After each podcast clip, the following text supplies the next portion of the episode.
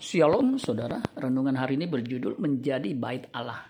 Yohanes 2 ayat 19 sampai 22. Jawab Yesus kepada mereka, rombak bait Allah ini dan dalam tiga hari aku akan mendirikannya kembali.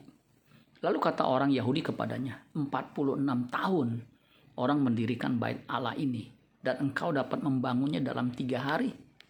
Tetapi yang dimaksudkannya dengan bait Allah ialah tubuhnya sendiri Kemudian sesudah ia bangkit dari antara orang mati, barulah teringat oleh murid-muridnya bahwa hal itu di, bahwa hal itu telah dikatakannya dan mereka pun percayalah dan mereka pun percayalah akan kitab suci dan akan perkataan yang telah diucapkan Yesus.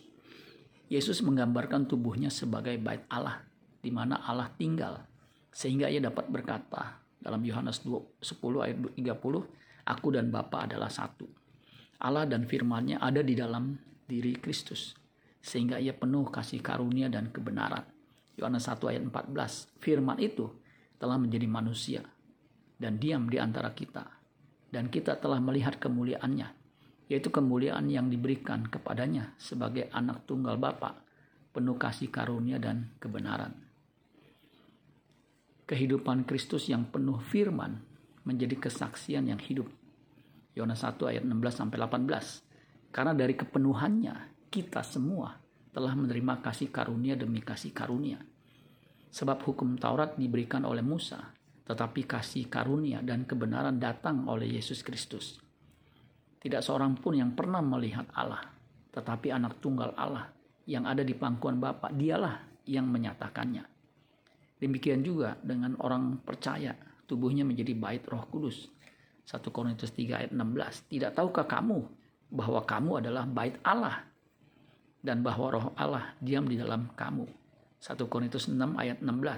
Atau tidak tahukah kamu bahwa siapa yang mengikatkan dirinya pada perempuan cabul menjadi satu tubuh dengan dia. Sebab demikianlah kata Nas, keduanya akan menjadi satu daging. Itulah sebabnya hidup kita harus kudus agar Allah merasa kerasan tinggal di dalam kita. Petrus 1 Petrus 1 ayat 15 sampai 16. Tetapi hendaklah kamu menjadi kudus di dalam seluruh hidupmu, sama seperti Dia yang kudus yang telah memanggil kamu. Sebab ada tertulis kuduslah kamu, sebab aku kudus.